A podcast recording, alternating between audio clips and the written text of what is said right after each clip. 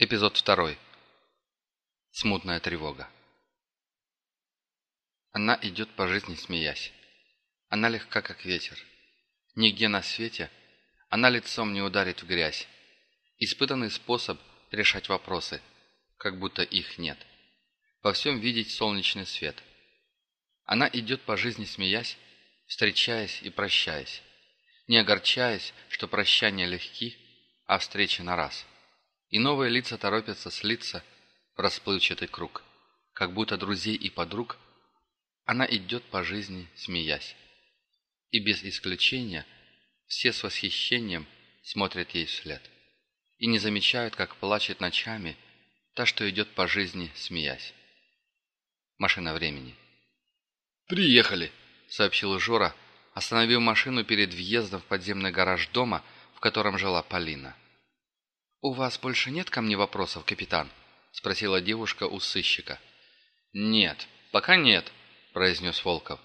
«Вот моя визитка. Если что-то вспомните, обязательно позвоню», — закончила за сыщика девушка. «Будьте так добры». «Ну что ж, больше я вас не задерживаю. Приятно было познакомиться, Полина». «Взаимно». Капитан Волков покинул авто, и машина тронулась, въезжая в гараж. «Не расстраивайся», — произнес Жора. «О чем ты?» – рассеянно спросила девушка, задумчиво глядя в окно. «Они его не найдут». Полина ничего не ответила. Жора остановился у шлагбаума и кивнул сидевшему в будке охраннику. Шлагбаум поднялся, освобождая дорогу.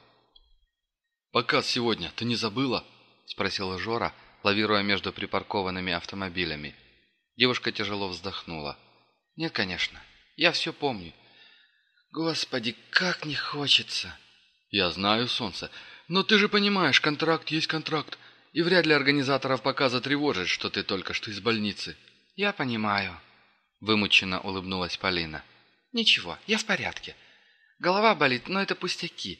Приму обезболивающее и к вечеру буду полностью в норме. Жора наконец припарковал автомобиль и, заглушив двигатель, обернулся к ней. «Ты молодец. Потерпи немного а после махни в отпуск, куда-нибудь на Канары. В конце концов, ты это заслужила». «Не получится, дедушка». «Ах, ну да, да, понимаю. Ты сможешь навестить его завтра, но сегодня нас ждет работа, так что в шесть часов я здесь, не проспи». «Не волнуйся». «Да, чуть не забыл». Жора хлопнул себя по лбу и, открыв бардачок, извлек из него коробку с новым мобильным телефоном. «Вот, держи, так как твой-то утонул.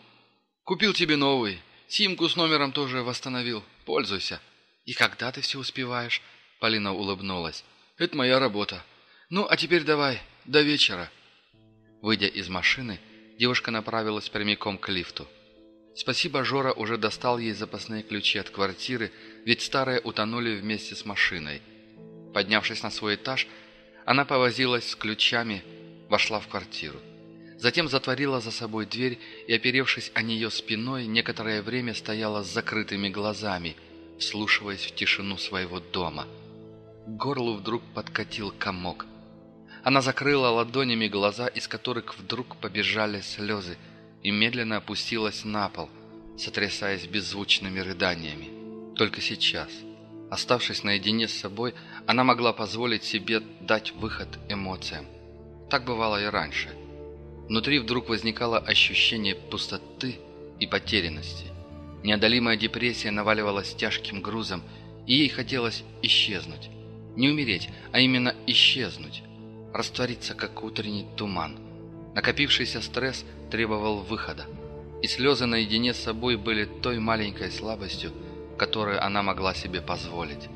Вечером она будет блистать и улыбаться, и никто, глядя на нее, не заподозрит, как тяжело у нее на сердце. Она будет эталоном красоты и успеха, как всегда. Но сейчас ей хотелось просто, чтобы кто-то очень дорогой и близкий был рядом, обнял и защитил от этого жестокого мира, от всей этой суеты и фальши, с которой ей приходится сталкиваться ежечасно в своей, так называемой гламурной жизни. Гламур.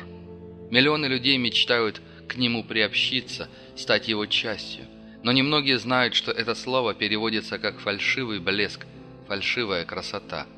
И действительно, прекрасная сказка гламурной жизни изнутри совсем не так прекрасна. Это царство масок, и живущий в ней должен как можно тщательнее скрывать свое истинное лицо и эмоции. Ведь стоит тебе открыться, стоит забыть о том, что шоу-бизнес – это в первую очередь именно бизнес, как тебе нанесут удар, и он может поступить с любой стороны.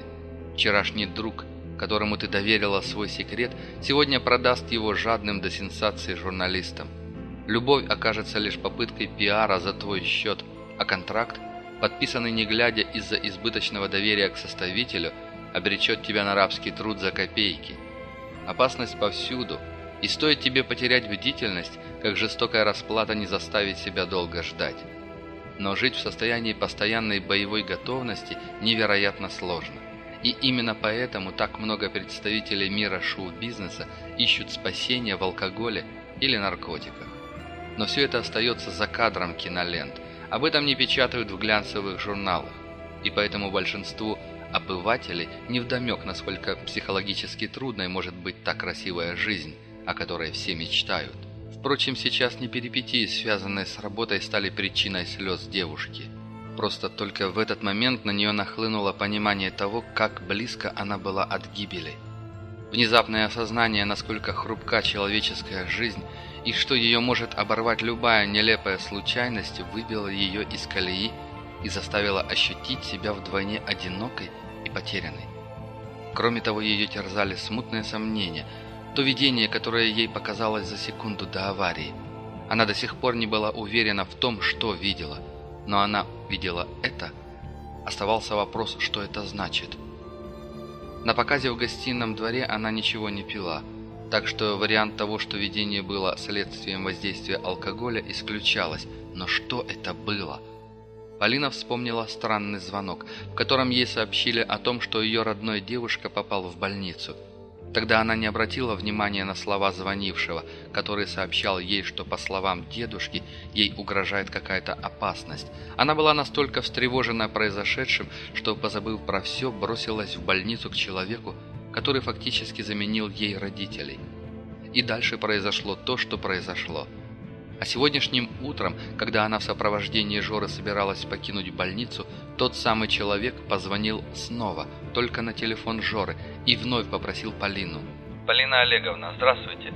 Это Виктор Степанович, друг вашего дедушки». «Здравствуйте. Я помню, вы мне вчера звонили». «Да-да, это был я». «Как он?» «Врачи говорят, что состояние стабильно тяжелое. Но надо надеяться на лучшее.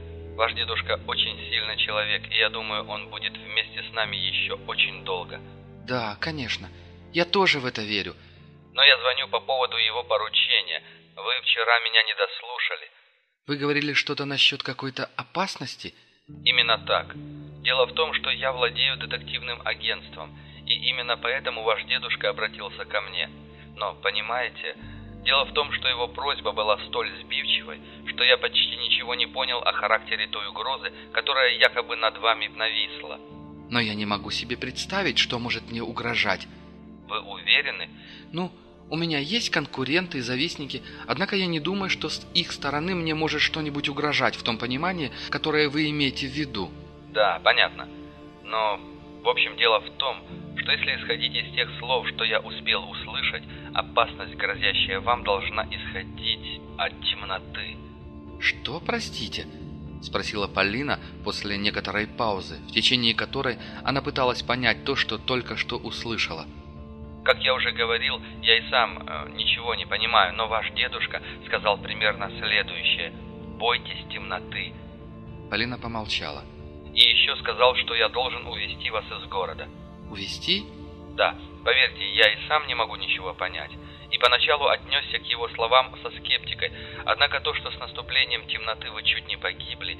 Вы знаете, я не верю в случайности. Но что вы хотите сказать? Что мне угрожает? Темнота? Я просто передаю предостережение вашего дедушки и... Виктор Степанович, мы же взрослые люди. Вы понимаете, что то, что вы сейчас говорите, это похоже на бред? Да, конечно. Знаете, что я думаю на этот счет? Возможно, это предостережение было результатом помутнения сознания моего дедушки, предшествующего его инсульту. А моя авария ничего общего с этим не имеет. Вполне возможно. но я хотел бы вас попросить покинуть город хотя бы на несколько дней, для того, чтобы...» «Боюсь, что это невозможно. Хотя бы потому, что сегодня вечером у меня важное мероприятие, которое я не могу пропустить». «Но послушайте...» «Ценю ваше беспокойство. Большое вам спасибо за вашу заботу. Я уверена, мой дедушка это оценит, когда поправится, но вы меня не переубедите». На другом конце телефонной линии повисла пауза, а затем детектив сказал. «Полина Олеговна, вы все же будьте осторожны». «Обещаю». Тогда она действительно отнеслась к предупреждению со скептикой, но сейчас в ее душу стали закрадываться сомнения. «Так, все», — сказала она самой себе, — «соберись». Девушка вытерла слезы, поднялась с пола, прошла в ванную комнату. Вода Москва-реки не отличается особенной чистотой, поэтому с самого утра она просто мечтала принять ванну. Шикарная джакузи быстро наполнилась теплой водой, в которую девушка добавила щепотку ароматизированных солей. Избавившись от одежды, Полина погрузилась в воду и, включив гидромассаж, с наслаждением закрыла глаза. Пузырьки воздуха приятно щекотали ее тело, и она чувствовала, как в ее душу возвращается покой и умиротворение. Внезапно свет в ванной мигнул и погас.